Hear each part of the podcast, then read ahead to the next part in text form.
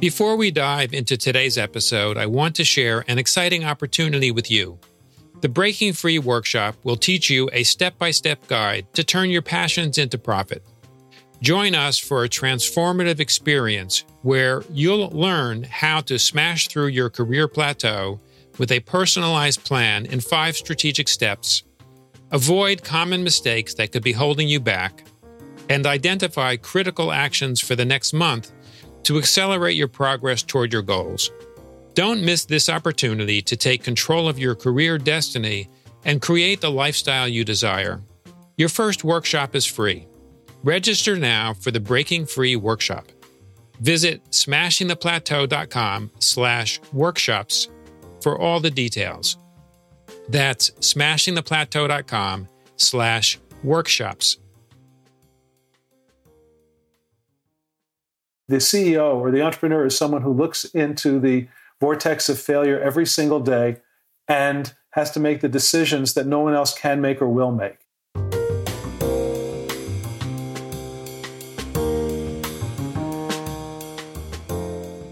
Today, we are honored to have Michael Levin on the show. Michael is a distinguished New York Times bestselling author and ghostwriter whose expertise has benefited CEOs of major corporations like Boeing and Ford, sports legends, and top tier professionals across various industries. Michael will be delving into his journey from being a corporate refugee to becoming a master in the art of communication and storytelling. He's going to share his insights on why selling is an integral part of entrepreneurship how content creation could be your business's game changer, and why building a community around you can be the key to overcoming the increasing isolation in today's digital world. Get ready to learn from a true industry titan about transforming your expertise into a thriving business, leveraging the power of storytelling, and the importance of human connection in an entrepreneurial journey. Now let's welcome Michael Levin. New York Times bestselling author and ghostwriter Michael Levin is the most prolific ghostwriter in the industry, having written, edited, published, or consulted on more than a thousand books. Michael's own books have been published by Simon & Schuster, Random House, Penguin, and a variety of other top publishers. He's written for the New York Times, the Wall Street Journal, HuffPost, LA Times, Boston Globe, and many other top outlets. His ghostwriting clients include Boeing and Ford CEO Alan Mulally, Baseball Hall of Famer Dave Winfield, motivational speaker Zig Ziglar, NFL legend Pat Summerall, and countless other leaders in business, sports, broadcasting, real estate, finance, insurance, and many other fields. Michael, welcome to the show. David, thank you. Happy to be here. Michael, you have had a long career where you became a corporate refugee early on.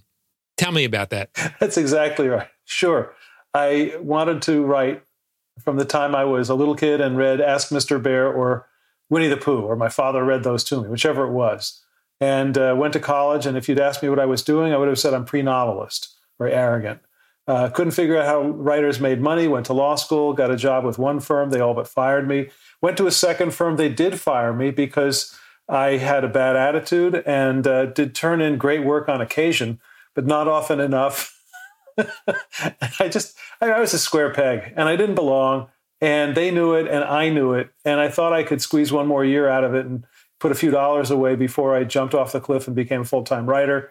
Uh, they made that decision for me. The decision was no. So I was uh, out of uh, corporate America, which is to say, two medium sized law firms in Boston before I was uh, 27 or so.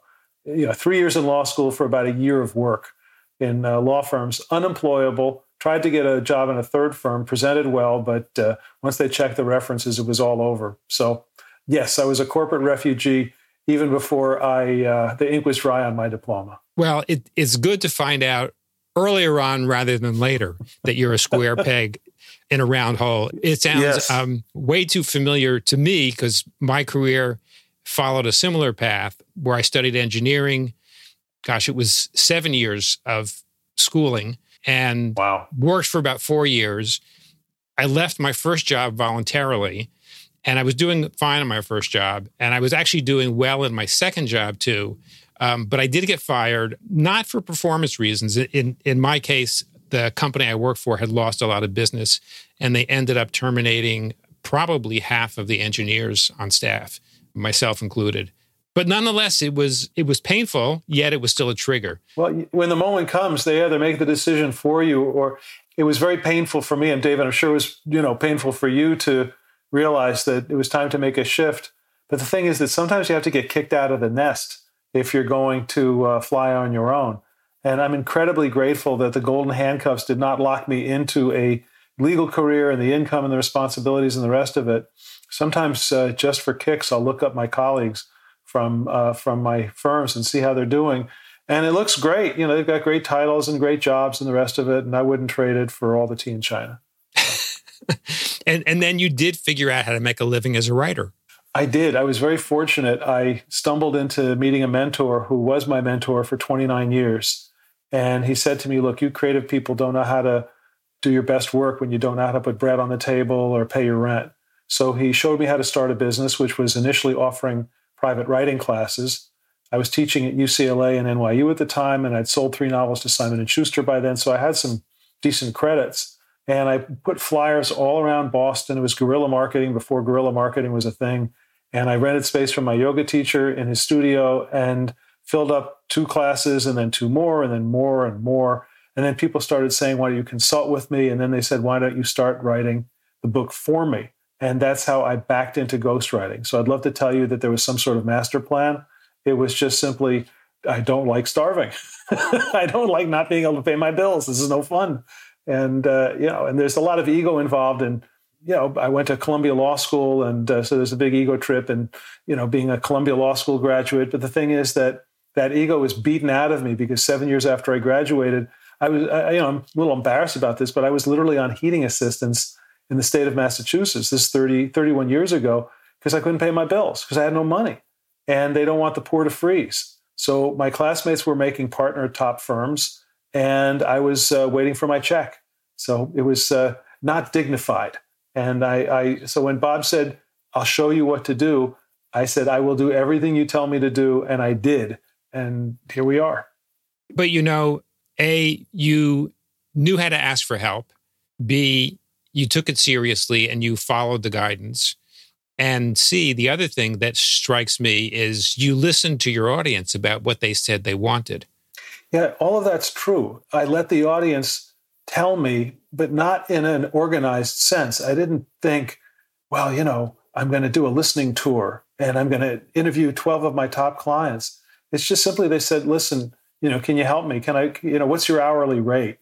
And oh my gosh, I was literally in tears, in tears with my mentor, Bob, every time I tried to raise my rates. And, you know, when I got it up to $95, I was who's going to pay me $95 an hour? I mean, you know, today, you know, I mean, I, I wouldn't bend over this. Well, I would, but, you know, but the thing is that it's just so funny that uh, at, at, the time you, you no, you're exactly right. You, I, I, let the audience tell me. I let the, I let the buyers tell me, and they said consult with me, and I said yes. And then I'll, I'll tell you something interesting, David. A, a few years ago, Bob and I were talking about this one company that had bought four companies the same quarter because they really wanted to have massive growth. And he said, I never let you grow that fast. So I was like, What? What are you talking about? He said, I never let you grow that, grow that fast because I knew that that would be really bad. I didn't want you to grow quickly. I wanted you to grow slowly. I had no idea that he was acting as a governor on my growth at the same time that he was.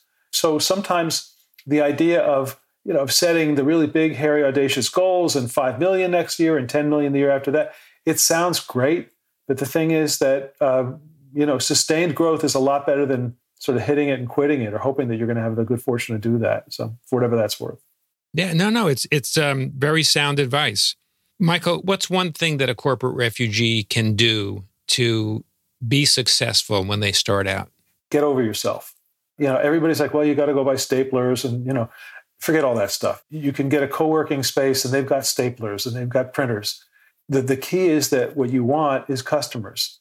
And that means that it's easy to hide behind the trappings of what a business should be.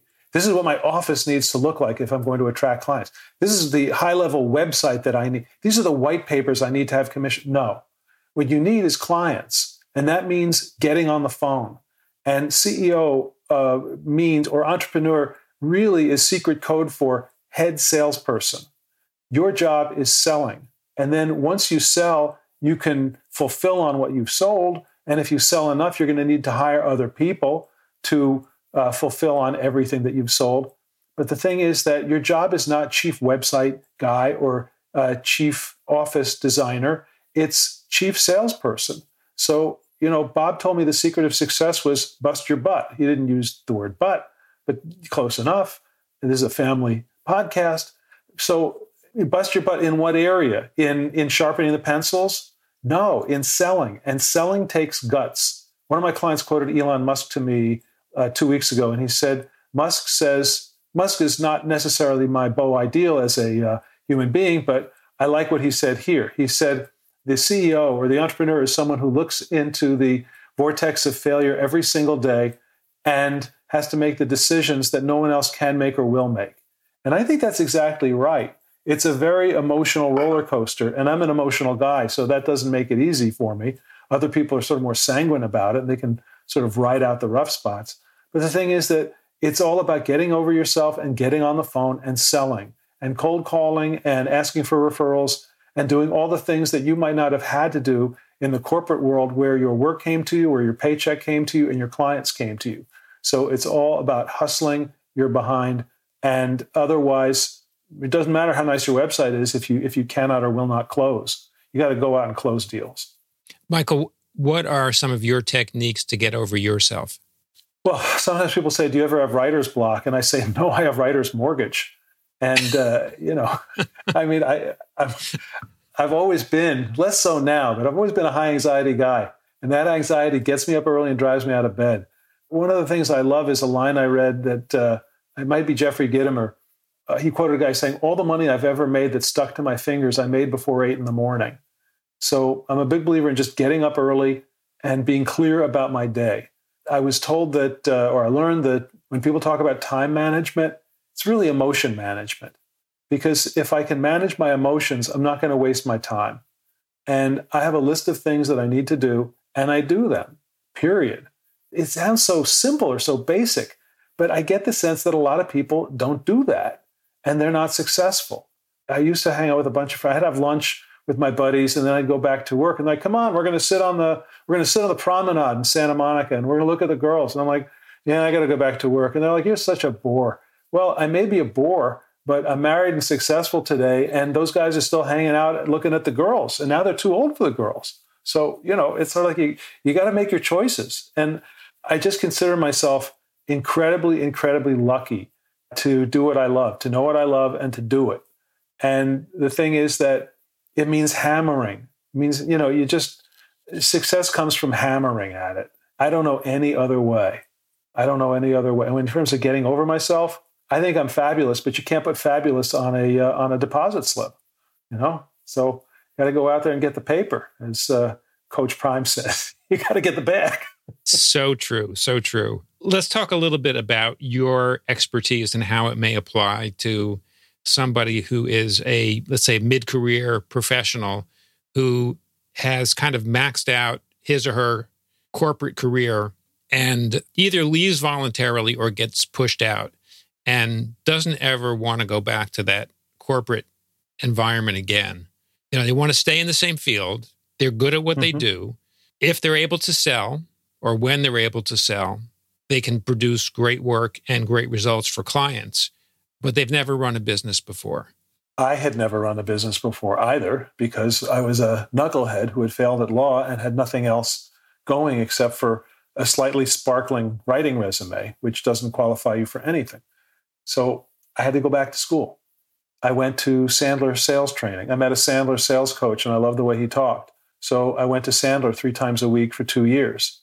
I didn't know anything about customer service and I read about something called the Disney Institute. So I went to one of their courses and then another and another and another. And I learned how to do customer service and how to how to work with others in a business, how to run a business from a people standpoint. They give great courses. Didn't know anything about marketing, so I went ahead and uh, and studied marketing. I got a bunch of books and tapes back in the day on marketing. I used to love to go on eBay because you could find cassette series, and I'm sure you still can, for pennies on the dollar. And you can buy a cassette player on eBay for 20 bucks. And I would just listen to all this brilliance wherever I was in my car, uh, walking around. And I would just keep getting educated. And I went to, you know, I, I didn't know anything about uh, negotiation. So if, if people are old enough, they remember that Nierenberg on, on negotiating was a thing that was in your air in your in-flight magazine on the plane. I bought the audio series of uh, on, on negotiating for probably $11 on eBay and listened to, to every tape over and over. So I learned to negotiate. And it's really, it really comes down to uh, the fact that there are a series of skill sets that are necessary to be a business owner. You've got a market, so you've got people to sell to, and then you know how you need to know how to sell, and then you need to know how to take care of the people, and then you need to know what to do with the money. And, and that means you need to know how to bill and how to get paid and how to get paid when people don't want to pay you, what your options are. You know, I developed a system I call threat and forget. For slow payers or no payers, I'd send them a letter saying, You're going to hear from my attorney, and these are the consequences. And then I forget the whole thing. And if the check came in, great. And if not, move on. Nothing you can do.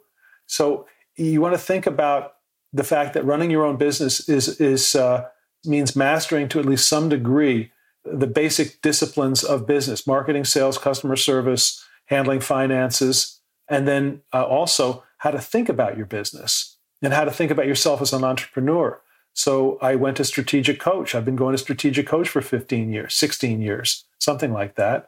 And I go, I go almost monthly. You're supposed to go quarterly, but I, I have a golden ticket. I go every month and I soak it up because I want to think about myself as an entrepreneur more intelligently. So the short of it is, you know, don't tell me I'm going to figure it out. I can't figure anything out. I've never figured it out. What I've done is I've recognized where my weaknesses are or where the areas I, I had gaps, and I asked who's really great at handling these gaps. I have a business coach, I have a therapist. I don't try to go through. Uh, Tiger Woods has a, a swing coach. All he does is hit a golf ball. Okay, Nadal, Federer, you know, all these guys had uh, uh, coaches.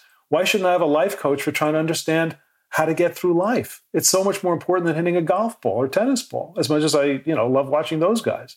So the short of it is. Uh, recognize the gaps, fill the gaps, become educated at those things, and don't try to figure anything out. There already are people who figured it out. Walk where they walk, and you won't blow up. Michael, as a knowledge worker, where does content creation and or your own book come into the equation? Tell me what you mean. So, you know, we've talked a lot about business basics, how, how to run a successful enterprise. And when uh, somebody is an expert in a field and they're selling their expertise, you're an expert in creating books, which in particular highlight somebody's expertise. So I'm wondering if you could explain a little bit about where writing your own book may come into the equation or any other kind of content? Uh, yeah, I've done books for my own business as marketing tools, and they go out of date. And you have to realize, you know, it's time to let that one go or to rewrite it. I have a really great web guy, and I can come up with stuff at two in the afternoon, and it'll be up on the website at seven that night. So you know th- that's great it just and i've worked with him for i've worked with him for 20 years so it's um, you know having a facility for writing is is good because everything in business requires writing but at the same time some things are really specialized. I did not know how to write a linkedin profile. I found somebody who was an expert at writing linkedin profiles. I might have found her on linkedin. I don't know where i found her. And i did a trade with her. I planned her book and she wrote my linkedin profile. So I have a LinkedIn profile that looks professional. I couldn't have done that. Again, it all comes back to don't try to figure it out. You know, trust the people who who figured it out and do what they tell you, whether it's Bob or my LinkedIn person or strategic coach or, or Sandler or whomever. But in terms of creating my own content, it's an advantage for me that I can do that. But the thing is that there are other people out there who are great at creating websites and doing all this other stuff. Just buy it you know, buy the knowledge. Don't figure anything out. Just find out who's great. Let them do it for you. And then, you know, strategic coach talks about being in your unique ability, which is identifying the thing that that you get paid to do, that you love to do. When you're doing it, you're in a state of flow. And they say you should be constantly increasing the amount of time you are in your unique ability uh, to, the point where you're there 85, 90% of the time. And whether you're good at it or bad at it, you enjoy it or you don't enjoy it, if it's not your unique ability, don't do it. Delegate it. So Dan Sullivan, the leader of Coach, says make a list of everything you don't like to do and then write at the top job description because there's somebody out there whose unique ability is to do that stuff. Let them do it. Get out of the way. Don't micromanage them. Don't tell them how to do it. Just tell them what you want done. Works out. Uh, people burn out. You have to move on sometimes, but by and large, you can find great people. And you know, it all comes down to you have a unique ability. You have a, you have the ability to solve certain problems for a niche audience. Focus on that and let other people handle everything else. Michael, you've talked a lot about how individuals have supported your success. Could you talk a, a little bit more about how you tap into community to help you grow? Sure. The biggest problem today, or one of the biggest problems in the world today, is loneliness and anxiety. I just moved out of uh, an office suite where there are a bunch of people, and it was really fun because you know people to say hello to in the morning, and then I go into my little office. But the you know the carpet was full of mold, and the HVAC was old and disgusting, and it was you know I'd come out feeling worse than uh, you know I, I'd come out feeling like a year older after six seven hours of work. So now I'm working from home. It would be very easy for me to never see anybody again so the thing is that I get on a plane and I go to strategic coach once once a month.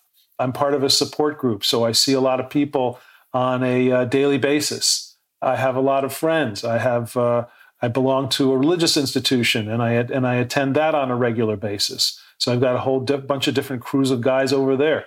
The short of it is that uh, human beings are social animals, and we live in antisocial times. And if you're a big gun in a corporation, you know, you're walking down the street and, uh, you know, uh, you're Mr. Jones, the uh, CTO or the, uh, the senior vice president of whatever. Well, you know, then they fired you and now you're Joe walking or Jane walking down the street. Nobody cares. What do you do with the umbrella that has the, the name of your former employer on it? Do you, do you keep using that umbrella when you play golf? I don't think so. So you feel disconnected. And uh, we have all these technology devices. People forget that there's an app on the phone. It's called the phone. You can call people and see how they are. So I make it my business to stay connected to other people on a constant basis. I talk to my colleagues. I have a lot of referral sources. I stay in touch with them. I'm big on staying in touch with people. I'm big on that. I'm big on just dropping an email to somebody I haven't had contact with in three or four years and just saying, hey, how are you? Boy, I really appreciated our conversation when, or if they're a performer, I really loved that concert that you gave. And you know, people have the time to respond to an email or a phone call, quick phone call. So you have to. Uh, is this where is this where we wanted to go with this question, David? Yeah, absolutely. yeah, this this yeah. is this is great. Yeah, I mean, yeah, yeah, you have to today because the bias is toward saying, "Oh, I don't want to bother them with a phone call. They're probably busy. Well, they're just as isolated as you are. They're sitting in their underwear working in their home office too, or doing nothing, or watching Gilligan's Island, or, or you know, The Office, or whatever the, or looking at InstaChat or Snapface, as Bill Belichick says. So you got to be around other people, and and if you're working by yourself, that mitigates against it. I'm very big on co-working spaces. I've worked on co-working spaces for most of the last 20 years. And I love that because there are other people around. What do you do? What do you do? Let's get coffee. Let's talk. There's somebody to talk to when you're on a break. I'm big on that. So if you're if you're self-unemployed or you're self-employed, you got to get off the couch. You got to put your clothing on. And then, you know, I'm not a big fan of putting on a three-piece suit, walking around the block and going back into the into the house to start working. But you have to be around people because uh, the social anxiety, the insecurity, the trauma, the uh, the misery, it's so high today, and it and it always leads in a very bad direction. Yeah, no, I, I love everything you said about this Thank particular you. topic because we definitely live in a time where, in spite of the devices, as you described so aptly, in spite of the devices, isolation is increasing, and what it does to our psyche is just not healthy. Yeah, you have to be around people. My son got engaged last night, and the girl's parents, I say girl because she's 20 and he's 21. It's like, and, and no, she's not pregnant. And the girl's parents threw a party, and there were probably 30 people, 30, 40 people there over the you know, open house. And there'll be an even bigger one on Sunday. And I love that because, you know, I mean, for me, I'm a little bit introverted. So the idea of sticking my hand out and greeting 30, 40, 100 strangers, you know, it's not my ideal day. But the thing is that it's great because I'm in a new social network, I'm in a new social fabric. And I, I now I have a whole new community of friends and I can be around them. My wife and I could go visit and and it's a beautiful thing. So this is this is what life should be about. It's not about your laptop and your phone, you all by yourself 24/7 365. That's just a it's a ticket to hell. And now you have an expanding family. And now I have an expanding family. Yeah, and uh, they want to get into production and uh, you know start having kids. So uh, God bless them. a lot to look forward to. Well, congratulations. Sure. Uh, yeah, congratulations on on your son's engagement. It's all exciting. This has been a really packed discussion with lots of nuggets for professionals that are trying to make it on their own, are making it on their own and trying to grow. But as you said, there are always challenges to overcome, and it's really important to to stretch yourself, to push yourself, get out of your comfort zone, meet people, and to sell because unless you're trying to run a hobby, you've got to sell to be in business. So thank you for everything that you shared today. If somebody wants to go deeper with any of these topics or learn more about you and your expertise or get in touch with you, where's the best place to go? I'll give you a couple of options. And David, thank you for having me. This has been a great pleasure and uh, really fun questions and just fun conversation from my perspective. My website is Michael Levin Writes. My, my name, Michael Levin, L E V I N Writes, W R I T E S dot com. I have a an online writing course for people who want to do their own business books as uh, marketing and thought leadership tools for themselves, sales tools. It's called Best Earning Author. It's nice to be a best selling author, but I'd rather you be a best earning author because that way you'll make money and it'll be great. And then the third way to get in touch with me is to call. We are just talking about cell phones. This is my cell phone. Oh, we can't see it. It's not. Uh, anyway, I'm holding my cell phone, ladies and gentlemen. And the number on that phone is 617 543 3747. Again, 617 543 3747. Yes, it's a Boston number. Yes, I'm a Celtics and Red Sox fan. The Patriots, not so much anymore. But uh, the thing is that operators are not standing by. If you call, I'll pick up the phone and we'll talk and we'll see if I can be useful to you in any way. If you just want to continue this conversation, or you want to talk about a book, uh, you got me. And I know from personal experience that Michael does answer the phone. so yeah, and, and you're one of the few people who actually mentions a phone number as as a way to um, to get in touch. Um, it's something that I do as well, and very few people take me up on it. So it's it's kind of interesting. But only the right people. Yes, absolutely. Michael, I want to thank you so much for taking the time to join us today on Smashing the Plateau. It's been a really exciting discussion. My guest has been ghostwriter and entrepreneur Michael Levin. Thank you, Michael, for joining us. David, my pleasure. Thank you for having me.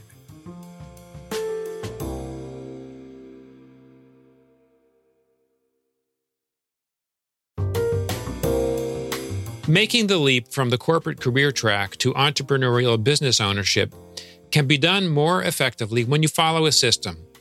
In our Breaking Free workshop, you'll learn the five steps to smash your plateau, craft a weekly progress plan, and avoid common mistakes.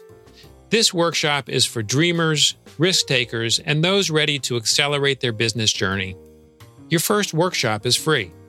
Visit smashingtheplateau.com slash workshops for details and to secure your spot in the next workshop. Don't miss out on this opportunity for a career transformation. That's smashingtheplateau.com slash workshops. Join us on our next episode of Smashing the Plateau for more wisdom from industry leaders. Until then, keep striving, keep believing, and keep smashing.